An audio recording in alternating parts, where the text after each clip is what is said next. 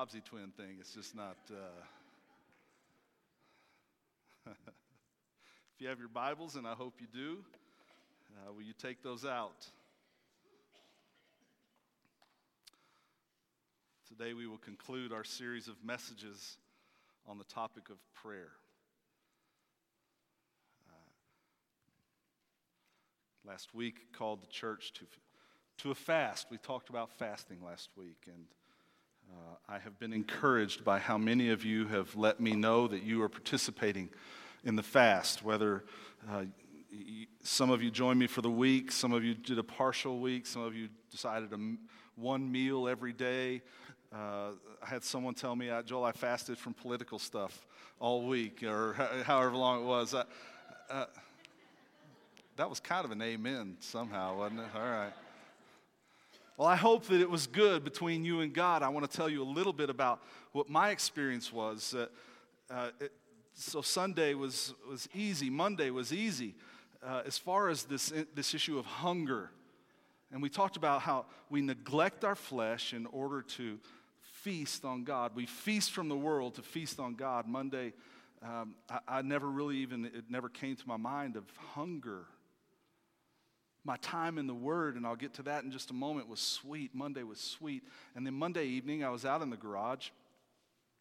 And uh, as I was walking back through the garage into the house, uh, our ice chest that we have, the hinge I've discovered is broken and it has a jagged edge on it. And it reached out and it grabbed my leg and it tore my leg open. So I ended up at the, the urgent care, whatever. I mean, the normal guy would have probably cried or something, but I was, you know, it was it's just a flesh wound. Got a few stitches. That was Monday evening. Tuesday was a great day in the Word, man. God was so good. I'll share again in a minute what, what, what was going on there. But uh, Tuesday evening, friend of mine calls, says, Joel, man, uh, there's some food trucks close to your house. And I started thinking about it. Had to remind myself, God, this is not about food. I don't live on bread alone. I live on every word that comes from your mouth. Turned me to God. So I'm actually thankful for the phone call because it reminded me and it turned my attention back that evening. Wednesday, I had a meeting up at the uh, state convention offices. We took a lunch break, and at lunch, they brought in a tray about, about the size of this table of Jason Deli sandwiches and the smell of bread. Now, I'm one of those guys that says, man, why do you need drugs when you can have carbohydrates, right? and, and, and this tray, and I was like, I just got to leave. I got to leave the room. And I went down to Steve's office and sat in his office and just uh, Thursday, I got hungry. Thursday's when I got hungry. And so from Thursday on has been a time where just over and over, I mean, even yesterday, driving in the car with Catherine, I was like, God, this, I, I, I, this is not about food, it's about you. It's about you. God, I want to hear your voice so many topics that we talked about, me and the Lord, and so many things that we went through, so many confirmations that we, we talked about. This is not about food. I don't need food. I want you more than I want food, God, over and over, just saying that. And I hope those of you who participated in a fast, I hope that that is just a, a, a kickstart to a regular part of your spiritual rhythm of life.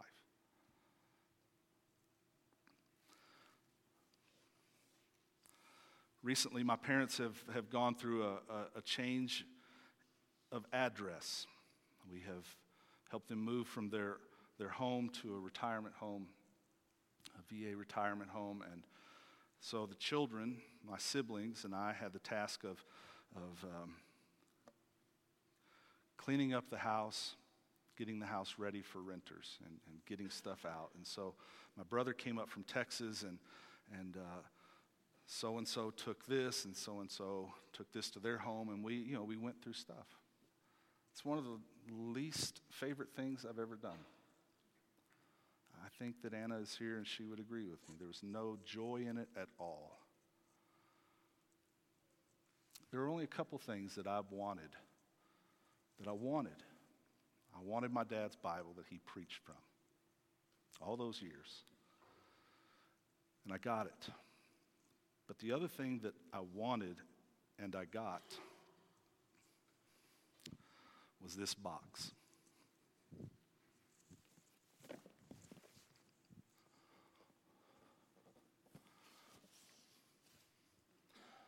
And all this box says is Bob's sermons. So I got a treasure. And I started pulling them out this week. Just sermon after sermon. Oh, I know some of you are thinking. Joel, I know why you wanted that because you'll never have to preach a sermon again. you'll never have to prepare another sermon. That, that is actually one of my favorite parts of God's calling on my life is dividing God's word, preparing and preaching. I, I love it. So, I, though I do, have, man, oh, there's just, I, came across a treasure of, of sermons.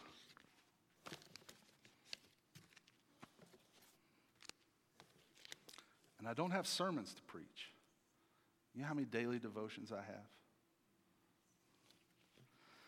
See, these ones on top are, you can tell, are from the 90s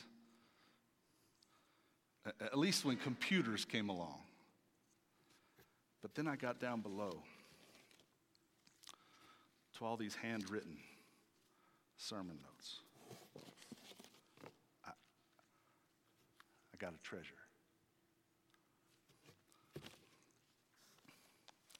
I started flipping through them.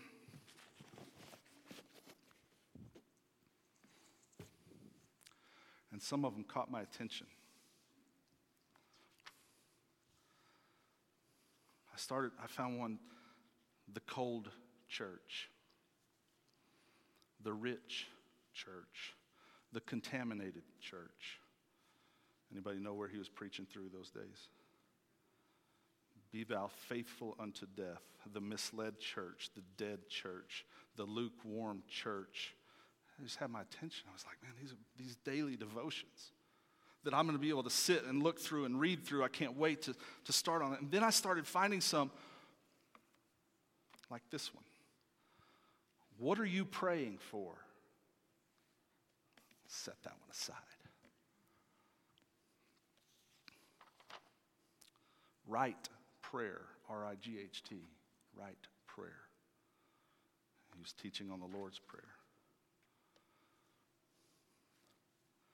And so I started taking some of these and just using them this past week in my quiet time. And then I came across one that grabbed my attention. I, I, put a picture, I have a picture of it for you. I don't know whether you can read that or not. At the top it says, When do you become a Christian? And see, the way my dad does it is he writes out his introduction on the front here, and he writes out his conclusion on the back. And then uh, like in this particular sermon, he had one, two points. That's the way he did. Dad, you and I think completely different. I, I, my brain does not click the way yours does, but I get what you're doing.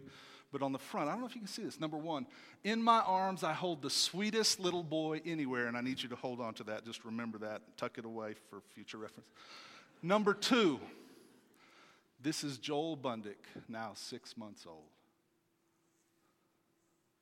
And the date on here is August of 1965. Guys, I'm telling you, I got a treasure. To hear what God was speaking into my dad's heart decades ago. I have a few years worth of devotions. Dad, I just got to tell you thank you. Thank you for the legacy that you have left your children.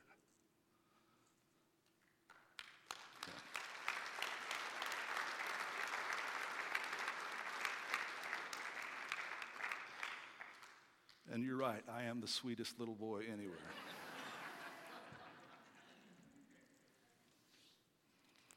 I, I did want to, I hope I have it. Do I have it? Yeah. Uh, I did want to show a little bit of American history to everybody because some of you will remember this. You guys will have, no, you've never seen this before. You ready? Watch this. These are sermon notes. From a dot matrix printer. Anybody?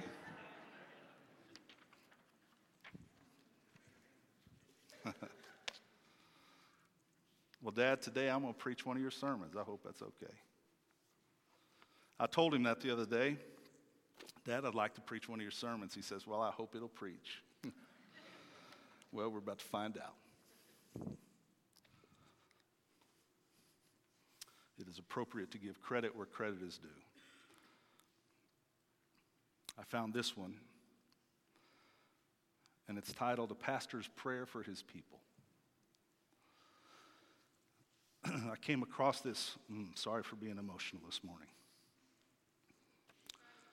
I, I came across this early in the week, and it became my prayers for you during the week.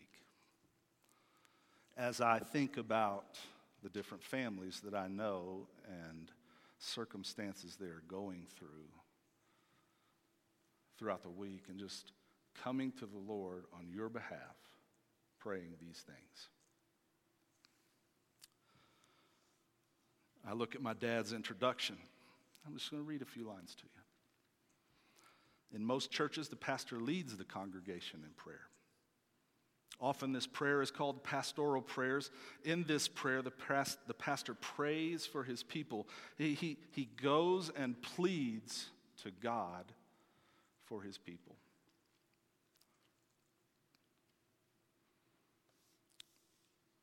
And today I want to share with you what God and I talked about a lot this week through these passages. God showed me, opened my eyes to, I will have these four points that you're about to write down. I'll print them out, I'll do something with them, and I'll put them right in front of my desk in my home office. And, church, I want you to know that I will be praying this for you. I would encourage you to pray this for each other, these, these things that we're about to look at. I would beg you to pray this for me and the staff. Will you pray for your pastors? Pray for, for those that lead the church. So we're in Ephesians chapter 3, and today we're going to focus in on verses 14 through 19. Will you turn there with me? I have it printed on the back of your outline if, if you need that. I'm going to read these verses for us, and then we will walk through it. Will you stand with me as I read God's Word?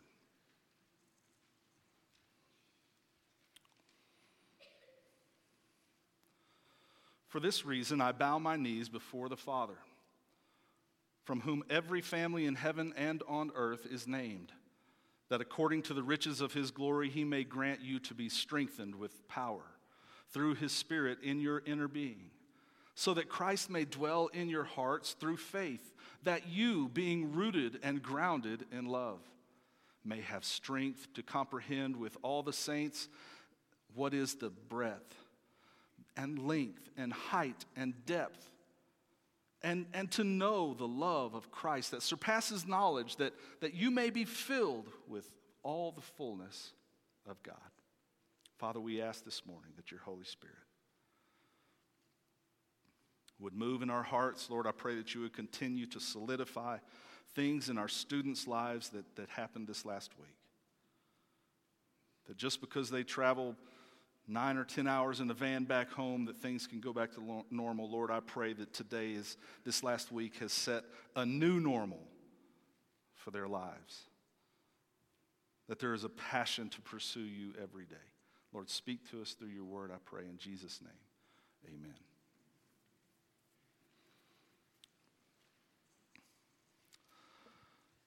Wow, I have 12 minutes to get this uh, message out.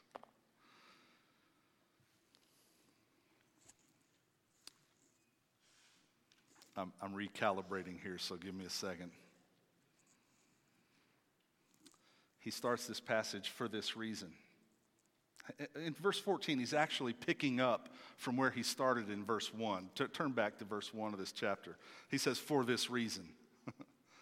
He says, For this reason, I, Paul, a prisoner for Christ Jesus, on behalf of, of you Gentiles. And then verse 2, it's, it's almost as if he chases a rabbit. That's an important rabbit, but he chases, it's like he's diverted for some reason. He, he goes off and gives the next verse. And then he comes back in verse 14. Oh, yeah, oh, yeah, what was I saying? Oh, for this reason, and he starts into his prayer. Okay? But the question is, for what reason? What reason is he praying? What reason are we talking about? And you have to look into chapter 2 for that reason. Uh, I want to I want to I want to move through this as fastly as fast as I can. There in chapter 2 verse 1 and you were dead in, in, your, in the trespasses and the sins in which, you, in which you once walked following the course of this world following the prince of the air the spirit that is now at work in the sons of disobedience, among whom we all once lived in the passions of, the fle- of our flesh, carrying out the desires of the body and mind, and were by nature children of wrath, just like the rest of mankind. But God,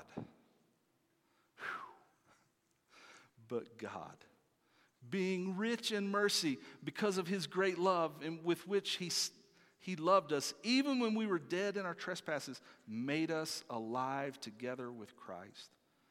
By grace you have been saved and raised up with him and seated with us with him in the heavenly places in Christ Jesus, so that in the coming ages he might show immeasurable riches of his grace and kindness towards us in Christ Jesus. For by grace you have been saved through faith, and this is not of your own doing. It is a gift of God, not a result of works, so no one, so that no one may boast. For we are his workmanship, created in Christ Jesus for good works, which God prepared beforehand that we should walk in them. He goes on later in the chapter and begins talking about this household, this structure that God is putting together. We know it as the church, and Christ being the cornerstone of that church. Now, he's writing to the people of Ephesus a city. It's a, a wonderful city. It's a very pagan city, but it's a beautiful city. One of the seven wonders of the ancient world, the Temple of Artemis, was in Ephesus. The great amphitheater of Ephesus was there. I mean, this is a, a, a great and fabulous city. He's writing to his church, his people, in this town that is far from Christian, a very pagan city. And he says, For this reason, because of God's great mercy, because we've been made alive in Christ, we were all once dead, but now we are made alive in him. He's putting together, his, he's building his temple. And for this reason, he says, I bow my knees before the Father. And he prays for his people. From whom every family in heaven and on earth is named. Church, listen. Do you realize, as a follower of Christ, you've been given a name? When a father in, in, in the ancient Near East, when a father gave his child a name, the name carried significance. Do you realize that you have a name? A child of God.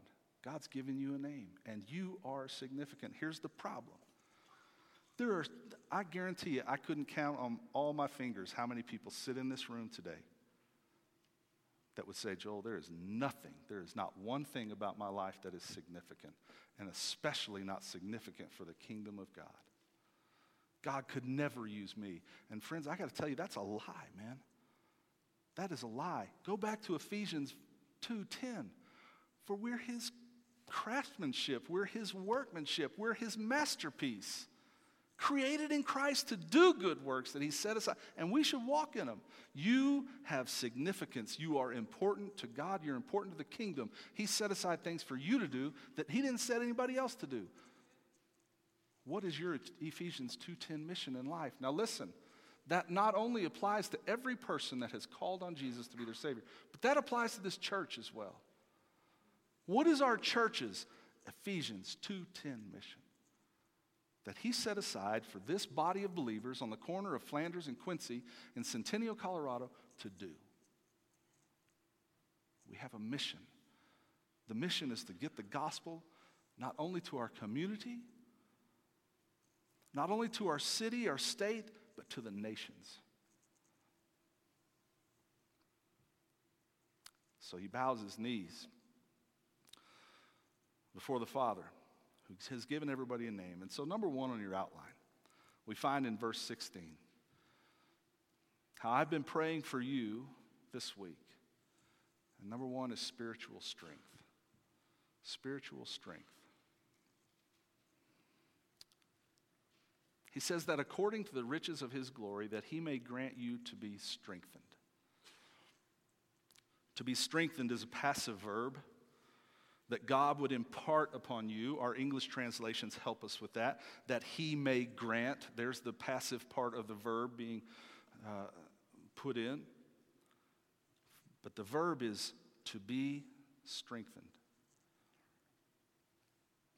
to be strengthened with power, to have the ability to accomplish a task, to have the, to have the endurance to withstand this difficult season that you might be walking through.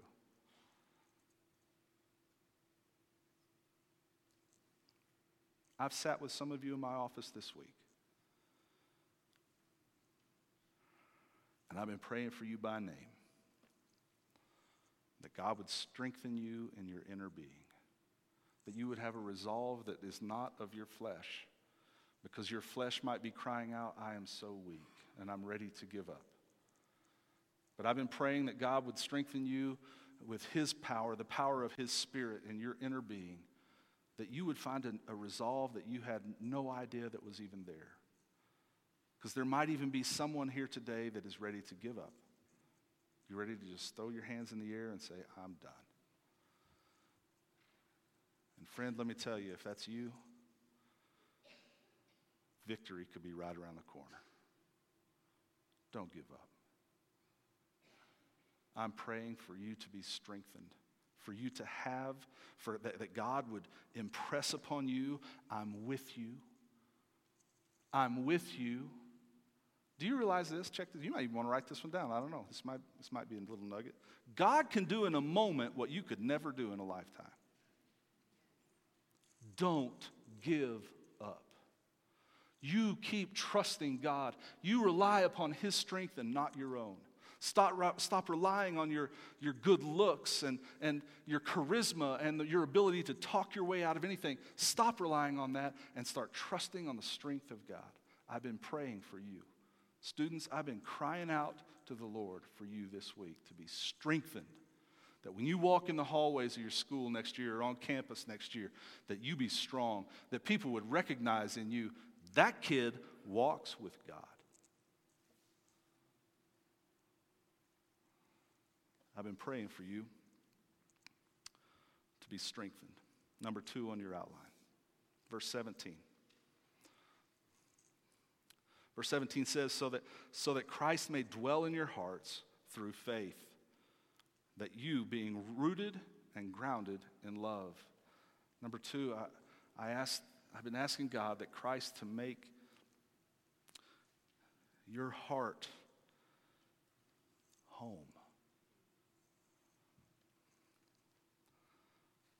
That to dwell means to, to live in, to inhabit, to settle down. Now, at first glance, you might think that means becoming a Christian, right?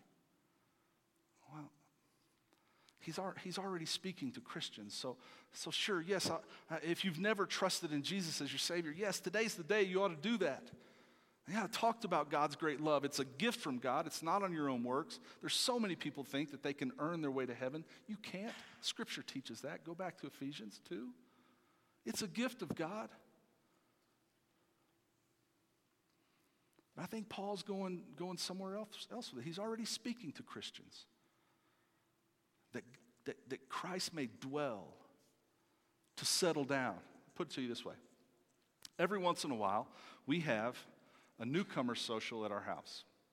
It, it, it's, it, it's designed for, for people that have been checking Community of Grace out. Uh, we've been a guest here, and we're, we're not ready to join or anything like that, but we would like to meet the staff and have more than the one or two minutes that we do during our greeting time. And so we have guests, the, the newcomer social at our house. People come over, very polite, very polite. And, and at some point, uh, where, where's the restroom? Uh, sorry, it's around the corner and just, it's right there. It's, and they're, that's about a, the extent they come from the front door through the house to where we're gathering, and they use the restroom, and that's where they stay.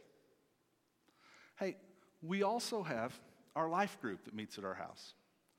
Now, now our life group comes in, they know where the bathroom is. They, they go anywhere on the first floor. Now, they know Grayson and Janae live downstairs, so they don't ever go downstairs. Uh, they don't go upstairs either, but they could. I mean, our friendships are, are, are at the point where they could walk out in the garage if they wanted to. But then I have Grayson and Janae that live in our basement. It's one of my kids. That boy comes upstairs and walks straight in the kitchen and opens the fridge, like he did when he was 16 years old. Oh, we got to eat. And just starts getting food. And just, he is at home. Does that make sense? Now, here, I wonder if Christ is at home in your heart, Christian. That he may dwell, that he may settle in. This word carries the, the sense of a permanent abode. I wonder if Christ feels like someone at a newcomer social in your heart. Are there rooms that you would say, uh-uh. no? You, Christ, you are not allowed in my secret sin room. You are not allowed in there. Christ, you are not allowed in my computer room. And you're certainly not allowed in my telephone room. Or, or have you, man, you've overcome some things in your life and, and, and, and Christ is, he's got a little more rain in your heart. Or is Christ like Grayson is in our home, man? He has access to every single corner, nook, and cranny in your heart. I've been praying, listen, church, I've been praying for you. And as Ben said it a minute ago, that Christ would ruin our hearts to the point that we say, total access. Total. You are at home here. Kick your shoes off Go upstairs and put on your TV watching shorts and shirt. Y'all know what I'm talking about.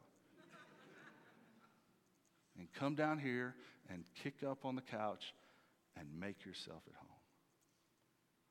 Church, I'm praying that, that we would not only be individuals that make Christ at home in our heart, but that we would be a church. We would be a church that makes Christ at home here. You got access into that that nursing mother room right there, that cry room right back there. You, got, you have access, Christ, into, into the children's ministry, the youth ministry, men's, women's. You have access into that senior pastor's office, associate, children's, administrative assistant. You have access anywhere that we be that church.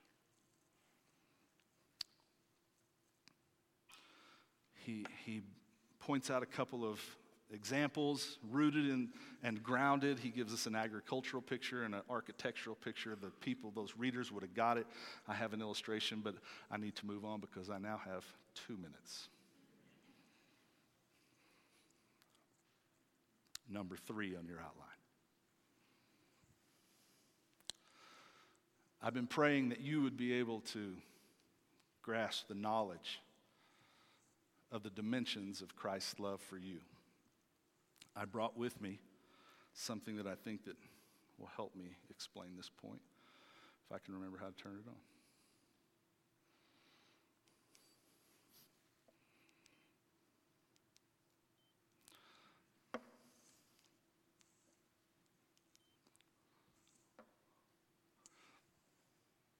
Come on, you can do it.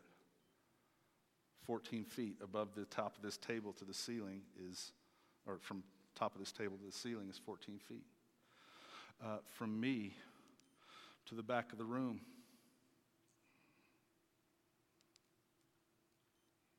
48 feet. We can understand dimensions. I, I can measure around the room. We can understand that. How do you understand how great God's love is for you? I think there's a song on the radio that says the, the, the, the span of his love is from one nail scarred hand to another. The type A person would say, Joel, that's about six feet. But I think you understand. We are loved with a limitless love. I don't think we have vocabulary that can speak to how great God's love is for us. And it has been my prayer that this week and moving forward, that each of us would grow in our comprehension of how much God loves us. Oh, I could, I could talk about battlefield scenes where, where a soldier uh, jumps on a grenade to save the lives of those around. I mean, we can measure that. We can see that. Can I just tell you that there was a day when, when God of heaven stepped out of earth and he came and lived a perfect life. And he stepped on a grenade for me and for you, and it's called the cross. And he shed his blood for us. I, have been praying that you and I would be able to somehow, just a little more today than yesterday and more tomorrow than today, how much God loves us, how much Christ loves us.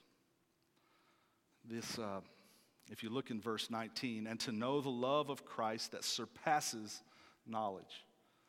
The love of Christ that surpasses knowledge. It's, it's, it's beyond it. When I was in the fifth grade, uh, I made the all star team, baseball all star team. and uh, game day came, and I was named the starting pitcher. It's, not a big deal. I thought y'all would have applauded there, but it's okay. It's all right. Uh, so anyway, the game start or the game's starting. I'm up on. I step out on the mound, and guys, I wanted to, I wanted to throw so hard and bam, or strike out these first bat. You know, I was so pumped, but I, on the inside, scared to death. Scared because everyone else out there is an all star. So here, here I am, the catcher's there. I did some warm up pitches and they were pretty good. And, and, and the ump was kind of watching before the game and he was pretty bad. But, and, and then the backstop, and then behind the backstop were the bleachers with all the parents from all these kids from all over the place. And then behind them was the parking lot. Play ball.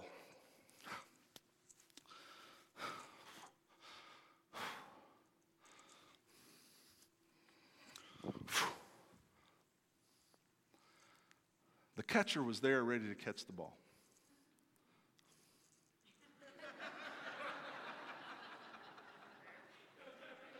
Catherine, you got to stay with me, girl. Come on. Man. The batter was there. He was ready to hit the ball.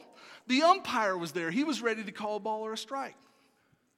The backstop was there. It was ready to stop the ball if it got past the catcher. First pitch of the All Star game went over the backstop.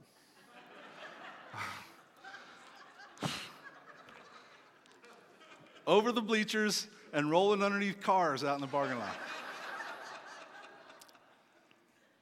Ball one. I tell you that story because that's a pretty good picture of God's love for you. See, you and I stand in the batter's box ready to catch his love. We think it's gonna his we think it's gonna be somewhere right about here in the strike zone, right? But this word surpass, it carries on the carries the implication of overthrow. Do you realize that even if you threw if that, that kid that was batting, if he threw his bat, he couldn't have reached the ball? That's how much God loves you. And today I need to remind somebody in this room that thinks they've messed up so bad that God could not love them. You need to come back to reality and hear what God's word says. He's loved you with an overthrow kind of love. You couldn't reach it and define it if you tried. That's how much God loves you. Fourth thing I've been praying for you this week is that you be filled with the fullness of God that you be filled. The end of verse 19 says this exactly that. You may be filled with all the fullness of God. It's been my prayer that you would be drenched and soaked with the love and the power of God in your life. That there's not one part of you that doesn't experience it, live it, feel it. God's love. A few weeks ago, I had the high honor to take Jacob Dole fishing. Pressure was on, man. People see these pictures. Joel catches fish. I got to take somebody fishing. I catch fish. So I took him fishing. We didn't catch any fish. Felt bad, felt horrible. The next week, Parker Ramsey, his sisters and, and, and, brother were at camp, so I said, Yeah, I'll take Parker fishing. We go out, we start fishing. Parker said, I want to cast. I said, Okay. Jacob said the same thing. I want to cast. Okay, cast away. Just don't catch me.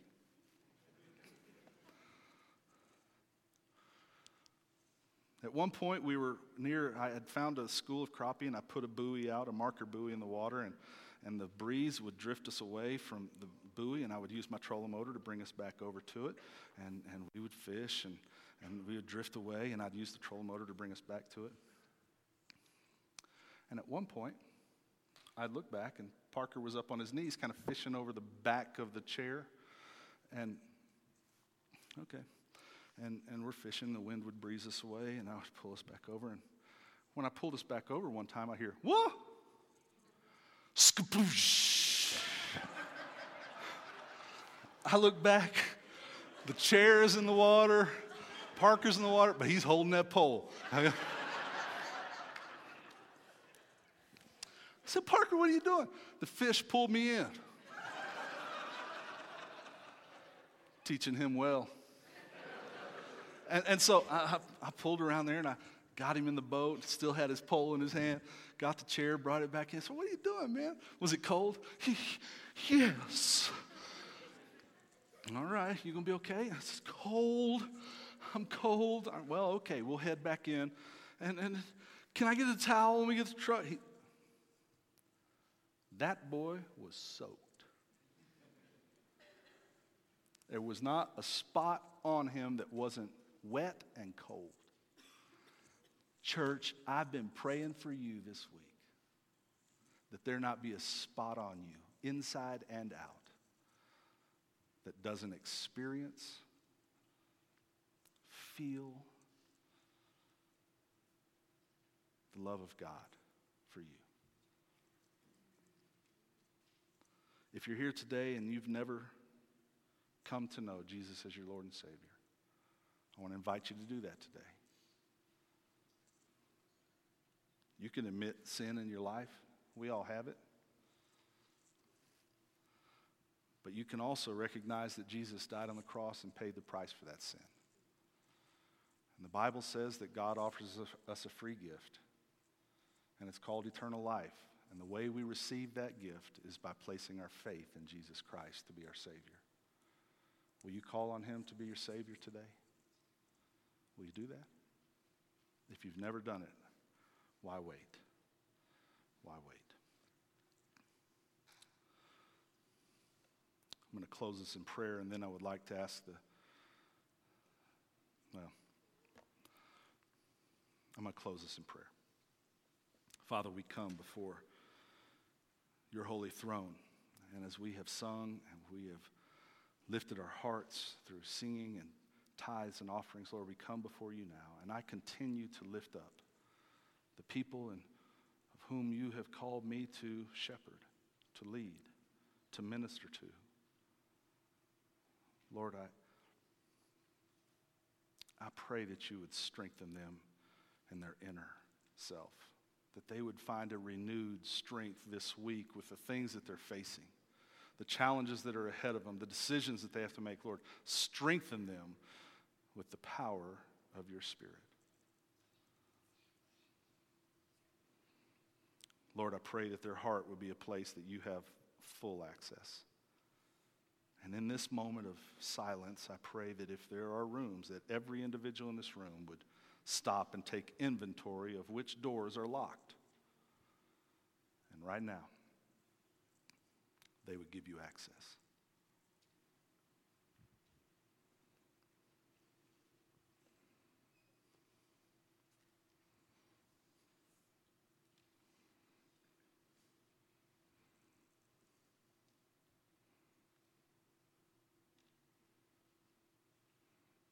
Lord, if there's someone here that has never trusted in you as Savior, in this moment, I pray they would call to you.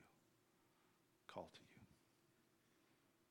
Trust you with their life.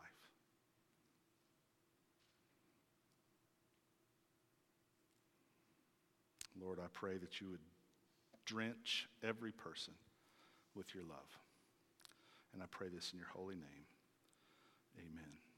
Amen. Our,